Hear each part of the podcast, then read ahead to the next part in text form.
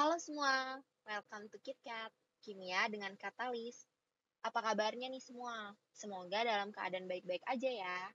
Kenalin dulu, aku Shiva yang bakalan jadi moderator pada podcast kali ini. Sebenarnya apa sih yang dimaksud dengan KitKat? KitKat adalah podcast yang dibuat dari acara Katalis 2021 yang akan ada setiap bulannya sampai Januari nanti. Pada podcast kali ini, kita mengangkat tema skincare dengan judul My Breakout Story. Ke depannya masih ada dua podcast lagi dengan tema yang gak kalah seru nih, jadi stay tune terus ya. Nah, hari ini rencananya aku mau ngobrol-ngobrol sama Tinas tentang pengalamannya di bidang skincare, khususnya saat sedang mengalami breakout. Kalau kalian pernah nggak sih breakout pas nyoba-nyoba skincare viral di TikTok, eh malah nggak cocok, dan nimbulin jerawat di muka kalian? Kan pasti bikin gak pede ya. Makanya, dengerin terus podcast ini sampai selesai biar nggak ketinggalan tips-tips bermanfaat tentang pemilihan skincare biar nggak ngalamin breakout lagi ke depannya. Nah, sekarang aku udah terhubung sama Tinas. Halo Tinas, apa kabar? Halo Syifa, Alhamdulillah baik. Kalau kamu gimana kabarnya? Alhamdulillah, baik juga pastinya. Sebelum mulai ke pertanyaan, boleh Tinas ceritain pengalaman kamu pas masa-masa breakout? Oke, jadi masa-masa aku aku breakout banget tuh SMA sih, parah. Jadi kan aku tuh emang anaknya acne prone. Jadi emang dasarnya udah berjerawat gitu apalagi kalau misalnya breakout ya tambah jerawatan gitu tambah parah jerawat ya terus kalau misalnya lagi kayak gitu banyak banget uh, lingkungan sekitar kita yang tiba-tiba jadi dokter dadakan gitu kayak oh, coba deh kamu pakai ini coba deh kamu pakai ini. Padahal mereka tuh nggak tahu seberapa banyak yang udah produk yang udah kita cobain gitu. Kayak bahkan sampai ada kritik kayak lo kebanyakan makeup sih ini sih itu sih gitu bahkan kalau misalnya ke keluarga besar nih yang udah lama gak ketemu. Terus ada aja yang ngomong kayak eh Tina sudah gede sekarang udah jerawatan ya. Bahkan uh, pernah tuh ada temen aku yang kayak bener-bener di depan orang-orang nunjuk eh kamu ininya kenapa deh? Kayak ditunjuk gitu kulitnya. Padahal tuh yang jerawat gue kan yang lagi breakout nah malu sih ada tapi kayak ya udahlah gitu. Gue diem aja gitu. Nah terus waktu breakout gitu tuh udah emang aku jerawatan kan. Nah, dulu tuh pernah sampai stres banget sampai ada di titik terendah gitu gara-gara cuma gara-gara jerawat nih terus aku bahkan udah pernah ke dokter sampai tiga kali SMP sama SMA dua kali. Nah terus kayak dokter-dokter tuh ngomong kalau misalnya itu tuh emang hormon aku yang belum stabil gitu. Kayak jadi kalau misalnya aku pakai apa-apa juga emang ada susah karena emang hormon aku yang belum stabil terus kayak dikasih krim gitu-gitu sama mereka. Tapi mereka juga tetap kayak bilang jangan terlalu pakai ini itu ini itu dulu karena hormon aku emang belum benar gitu. dan sekarang baru kerasa emang benar ternyata aku kuliah tapi nggak terlalu skincarean juga. Sekarang nggak separah dulu gitu karena sekarang mungkin hormon aku udah stabil gitu. Nah benar banget sih Nas uh, masa-masa remaja tuh masa di mana uh, kondisi hormon kita tuh lagi nggak stabil ya. Bahkan hormon juga uh, berpengaruh banget sama jerawat dan juga siklus menstruasi nih buat para cewek ya. Nah uh, pas masa kamu lagi merasa breakout itu kamu ngerasa insecure gitu nggak sama diri kamu atau muka kamu? Jadi kamu nggak pede untuk ketemu orang lain gitu. Ada nggak perasaan insecure itu? Parah. Insecure banget aku dulu. Bahkan kayak ke mana-mana juga jadi harus pakai masker. Karena kayak nutupin jerawat aku itu kan aku juga malu di depan orang-orang kayak ada jerawat ini ini gitu-gitu gitu. Stres iya nangis iya gitu. Karena kan di lingkungan aku juga uh, ada orang-orang beberapa orang tuh yang lihat tuh kayak harus perfect gitu. Lo tuh harus uh, mulus. Kalau nggak tuh lo tuh suka diomongin ini ini ini. Kayak itu lingkungan yang toksik banget sih sebenarnya. Gitu. Tapi gara-gara uh, pengalaman breakout aku ini jadi aku tuh lebih tahu gitu. Lebih punya pengalaman. Jadi gak harus berada di lingkungan yang kayak gitu terus gitu. Iya benar. Dari uh, pengalamannya Tinas dan juga orang-orang yang punya uh, yang acne fighter juga nih itu harusnya disupport ya bukan dijudge jadi kita harus menghargai itu uh, perjuangan dia lagi melewati masa-masa itu. Bener Nah, eee, untuk Tina sendiri, selama breakout itu tuh kamu ngatasinnya pakai skincare apa aja sih? Waktu aku breakout, itu tuh kan kalau misalnya kita breakout, kemungkinan yang terjadi itu kan skin barrier kita melemah gitu ya atau rusak. Nah, waktu aku breakout kayak gitu, aku tuh lebih fokus ke memperkuat sama memulihin skin barrier kita yang udah melemah itu dengan cara ngehidrasi kulit kita. Biasanya kan kalau misalnya skin barrier-nya udah ngelemah tuh kulit tuh suka jadi kering banget, bahkan ada yang sampai ngelupas gitu itu loh. Nah, dengan fokus ke hidrasi kulit, aku tuh pakai uh, step pertamanya aku ngepaus dulu. Ngepaus dulu dari semua skincare yang ada yang aku pakai. Aku paus dulu selama kurang lebih dua hari. Uh, kan aku kalau sekolah tuh dulu offline ya, jadi aku ngepaus skincare tuh Sabtu Minggu. Bener-bener nggak pakai apa-apa dua hari itu. Cuma pakai satu produk aja tuh face wash di malam hari kalau pagi cuma cuci muka aja malamnya pakai face wash jadi uh, di situ muka kita istirahat dulu lah bahasanya. Kalau dari dari skincare dari produk-produk bahan ini itu ini itu pokoknya istirahat dulu dari semuanya. Nah habis ngepaus skincare ini berhenti sementara aku tuh langsung hari ketiga back to basic. Balik lagi ke dasarnya. Dengan cara uh, ngebersihin ngelembapin sama melindungin jadi selama habis dua hari itu sekitar dua minggu atau lebih aku balik lagi ke basic dengan cara kalau paginya aku pakai face wash pelembab pelembabnya tapi harus yang fokus ke ngehidrasi kulit. Ya, misalnya bahan-bahannya tuh kayak hyaluronic acid ceramide atau centella acetica. Biasanya aku pakai centella acetica sih tapi kadang juga pakai aloe vera juga bisa.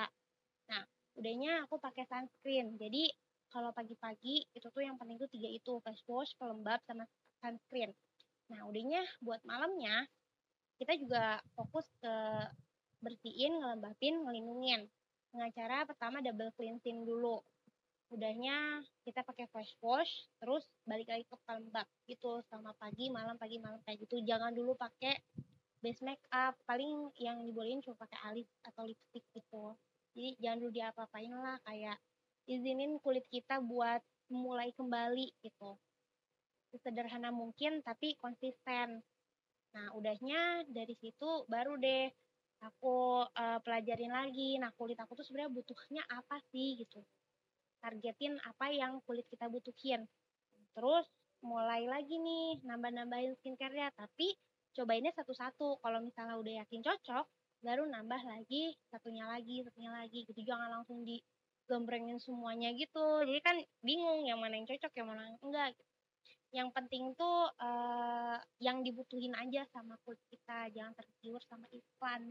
Itu kalau misalnya biasanya kalau udah balik ke basic lagi nah di situ skin barrier kita udah baik lagi nah sebenarnya pengalaman Tinas ini tuh relate juga sama pengalaman aku karena aku juga salah satu acne fighter juga. Bener banget apa yang Tinas bilang kalau misalkan kita harus fokus sama kondisi kulit kita dan juga ngestop dulu nih di saat kita lagi breakout kita ngestop uh, skincare skincare yang sebelumnya kita pakai untuk mulihin uh, kulit kita lagi. Nah dan sebelumnya juga aku sama nih kayak Tina uh, fokus sama kondisi kulit uh, aku. Jadi pakai pelembab serum aja itu uh, cuma skincare itu aja yang aku pakai dan uh, selebihnya aku udah nggak pakai udah nyetop nih yang sebelumnya aku pakai nah kalau misalkan Tina sendiri uh, skincare apa sih yang sekarang Tinas lagi pakai? Kandungan yang ada dalam skincare uh, yang Tinas pakai? Dan uh, yang sesuai nih sama kondisi kulit Tinas yaitu oily ya kan? Ya kulit aku nih oily skin sama acne prone kalau aku uh, skincare-nya pertama face wash. Aku pakai face washnya yang gentle. Ini nggak boleh nyebut nyebut merek ya nggak boleh ya uh, boleh nggak nih uh, kayaknya nggak usah ya oke okay. Gak usah, pokoknya aku pakai face wash yang gentle, tapi ada charcoalnya juga. Soalnya kan dia jadi double action gitu, kayak ngebersihinnya bener-bener ke dalam gitu. Aku pakai yang gentle sama yang ada charcoal di dalamnya. Terus udah ya, jangan lupa selalu pakai sunscreen. Kalau misalnya buat exfoliate-nya aku biasanya pakai exfoliate toner yang AHA PH, PHA, tapi itu dipakainya dua hari sekali, jangan sampai setiap hari karena nanti bakal uh, iritasi ke kulitnya. Dia kan exfoliate, jadi kayak bahannya aktif banget. Nah, terus buat ngelembabinnya biasanya aku pakai essence yang snail musin sama moisturizernya juga pakai yang snail musin. Terus kalau serum ada sih nih. Uh, niacinamide, biasanya aku pakai yang 10%. Kayaknya aku tahu tuh yang niacinamide 10% itu dari brand apa. uh, benar uh, kalau misalkan untuk kulit oily uh, walaupun oily aku punya saran nih untuk para pendengar. Kita juga harus tetap pakai pelembab bener gak Naina? Bener banget itu penting banget. Walaupun kita udah oily nih dilembabin pasti kan makin berminyak ya. Tapi itu tuh penting banget tetap harus selalu jaga hidrasi kulit kita guys. Bener banget. Terus juga jangan lupa untuk pakai skincare eh untuk pakai sunscreen. Jangan lupa untuk pakai sunscreen karena uh, kita kulit kita itu bakal terlindungi dari sinar matahari. Dan dari pengalaman aku sendiri juga pakai uh, sunscreen setiap harinya itu ngebantu banget kulit aku jadi kayak memprotek gitu. Dibandingkan sebelumnya yang aku males-malesan. Benar bahkan kalau di rumah doang juga cahaya lampu tetap kita tuh harus pakai sunscreen itu sebenarnya. Iya benar nah uh, sendiri nih pernah nggak sih uh, pakai produk yang lagi viral nih di TikTok? Kan kalau lagi scroll TikTok banyak tuh ya yang ngerekomendasiin uh, organik lah terus juga buat sendiri ataupun dari brand-brand ternama gitu Uh, pernah sih, pernah kalau yang dari TikTok. Bahkan ini beberapa skincare aku juga ada yang karena racun dari TikTok. uh, ada dan beberapa juga ada yang nggak cocok. Jadi kayak cuma ngabisin duit doang gitu. Kalau untuk buat sendiri kamu pernah nggak kayak contohnya nih kayak uh, masker susu dicampur bubuk kopi, susu beruang nih dicampur sama bubuk kopi. Pernah pernah, aku tuh bahkan kalau misalnya pakai masker sampai sekarang kadang suka pakai masker yang alami gitu, aku pernah pakai kopi, terus putih telur, aku bahkan dulu pernah pakai kunyit sampai muka aku kuning banget tuh. Terus uh, dulu pernah cobain pakai toner cuka apel, sampai beli sendiri tuh cuka apelnya yang dicampur sama air tiga banding satu, itu lumayan ngaruh sih. Terus toner air mawar juga pernah, terus pernah maskeran pakai green tea juga lumayan tuh ngaruh dan aman. Berarti pengalaman Tinas nih banyak banget ya untuk coba produk-produk yang ngebantu kulit Tinas lebih baik gitu ya. Nah, kalau misalkan kita ngikutin tren juga tuh kayak nggak ada habisnya ya kan. Apalagi sekarang banyak banget uh, rekomendasi produk-produk uh, entah itu skin uh, skincare organik ataupun yang non organik. Diri pernah nggak sih punya pengalaman menggunakan skincare organik? pernah pernah. Aku bahkan kalau misalnya skincare organik aku lebih suka ini sih beli masker-masker organik itu yang ada kan yang di store gitu masker organik ini masker organik itu. Tapi anehnya tuh uh, ada nih beberapa brand yang emang aku tuh nggak cocok. Padahal aku tuh sama green tea biasanya di masker organik lain cocok tapi yang ini kok enggak gitu nah ternyata dia punya bahan kandungan sendiri gitu yang itu mungkin kandungannya nggak cocok di muka aku Iya, berarti kita balik lagi sama kondisi kulit kita ya dan e, kandungan apa sih yang nggak cocok sama kulit kita. Jadi kita harus benar-benar tahu nih dengan mencoba e, banyak produk itu kita jadi tahu per, e, kandungan apa aja sih yang cocok dan nggak cocok untuk kulit kita. Nah, untuk skincare organik, mendingan kita belajar dari ahlinya langsung nggak sih, yang emang udah terpercaya, contohnya Omoji. Nah, lanjut lagi, abis bahas skincare nih nggak lengkap nih rasanya kalau belum bahas make up sama Tinas. Ada nggak sih tips buat para pendengar nih cara milih skincare dan make up yang sesuai sama kondisi kulit kita? Oke, kalau misalnya skincare, skincare dulu mungkin ya. Kalau misalnya skincare pertama kita harus kenal dulu sama kulit kita. Kulit kita itu tipenya apa, masalahnya apa.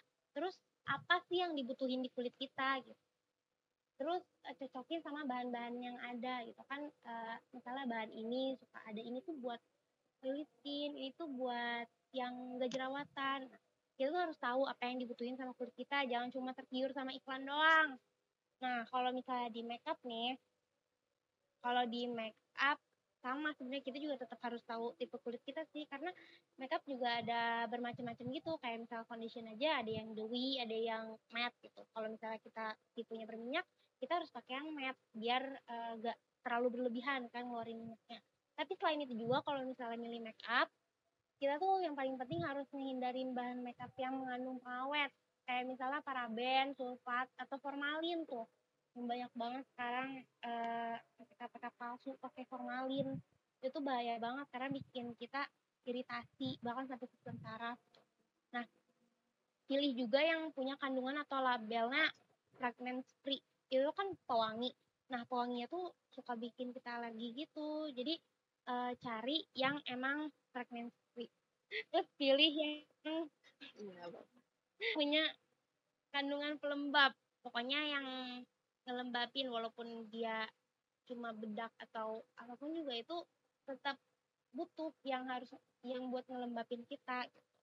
Nah terus uh, sebelum beli nih kita tuh harus uji dulu kecocokan. Kan biasanya suka ada tester gitu ya kalau di store. Nah kita uji dulu di tangan atau di leher. Itu alergi nggak ke kulit kita? Kalau misalnya alergi berarti di makeup itu nggak cocok sama kulit kamu tapi kalau misalnya emang aman-aman aja ya udah gas aja beli langsung. Jadi kita sebagai konsumen harus tahu ya uh, produk yang kita beli itu mengandung uh, kandungan apa aja gitu di dalamnya. Dan uh, sebagai mahasiswa kimia nih kita juga harus tahu kandungan ini tuh uh, berbahaya atau enggak ya di dalam skincare yang kita pakai. Jadi kita harus waspada sama skincare skincare yang uh, belum lulus BPOM ya kan? Nah uh, tips-tips dari Tinas ini bermanfaat banget ya untuk para pendengar kita hari ini. Dan benar banget uh, kita tuh nggak harus takut dan panik kalau kita lagi breakout. Tapi ya dijalanin aja. Dan juga semoga teman-teman bisa lebih tahu nih tentang dunia perskincarean dan juga lebih aware tentang kulit kalian masing-masing. Terima kasih juga untuk Tinas udah nyempetin waktunya buat sharing-sharing sama kita di podcast kali ini. Oh iya, aku ada bocoran nih sedikit. Jadi Katalis ini bakal mengadakan uh, live streaming Instagram bareng omoji.id lewat IG live-nya Katalis. Kita bakalan bahas bareng gimana cara membuat skincare organik yang pastinya aman bagi keadaan kulit kita. Nah, seru banget kan? Pasti udah pada gak sabar nih. Makanya jangan lupa untuk nonton live-nya nanti. Dan stay tune terus ya. Nah, uh, mungkin boleh nih uh, penutup untuk Tinas uh, sharing buat teman-teman lagi yang mengalami breakout. Oke, uh, buat teman-teman yang ngalamin breakout, uh, tolong jangan stres. Susah sih untuk bilang jangan stres karena emang pasti stres kalau misalnya breakout itu. Sebenarnya stres tuh breakout tuh wajar. Sebenarnya uh, breakout tuh wajar dan stres juga wajar kalau misalnya lagi breakout. Cuma ya it's okay kalau uh, kamu stres kalau kamu nangis tapi nggak usah terlalu terlalu gitu loh. Karena kan kalau cantik tuh sebenarnya nggak dari fisik doang kan. Nah terus kita tuh harus yang paling penting kita harus mencintai diri sendiri dulu sih. Karena kan kalau misalnya kita mencintai diri sendiri otomatis kita bisa lebih merawat diri dan merawat tubuh lebih baik lagi gitu terus kalau misalnya kita mencintai diri sendiri juga kita otomatis bakal makan makanan yang baik gitu yang nggak yang mencegah uh, adanya tumbuh jerawat-jerawat itu loh. Nah, uh, yang aku lihat tuh orang-orang biasanya kalau breakout tuh suka underestimate dirinya sendiri gitu. Nah, kalau kata aku, tolong don't underestimate yourself gitu. Kalian tuh punya potensi yang besar gitu. Jangan di kecil-kecilin kayak gitu cuma gara-gara sebenarnya bukan cuma sih gara-gara jerawat gitu. Karena itu tuh hal yang apa ya ya wajar gitu. Sebenarnya kalau kita breakout kalau kita perawatan aku pun gak nyesel sekarang uh, kalau dulu pernah jerawatan gitu. Karena aku jadi bisa makin cintai diri sendiri menghargai makin bersyukur. Kalau enggak ya aku bakal terus-terusan ada di lingkungan yang toxic itu gitu. Jadi uh, buat kalian yang lagi break out uh, gak apa-apa. Wajar kalau misalnya breakout tuh pokoknya kalian harus lebih cintai diri sendiri aja. Karena nanti juga pasti bakal ada uh, waktunya di mana kulit kalian mulus balik gitu mulus kembali. Jadi sabar-sabar aja semangat selalu bersyukur dan selalu menghargai diri sendiri. Gitu. Karena dari situ juga kita jadi banyak kesempatan buat belajar hal baru Oke, makasih banget Dinas udah ngasih advice untuk para pendengar podcast KitKat. Uh, Oke, teman-teman segitu aja untuk podcast kali ini. Sampai ketemu di podcast selanjutnya karena bakalan ada tema-tema yang lebih seru dan gak kalah menarik untuk kita bahas. Sampai jumpa di next podcast. Bye-bye. Bye.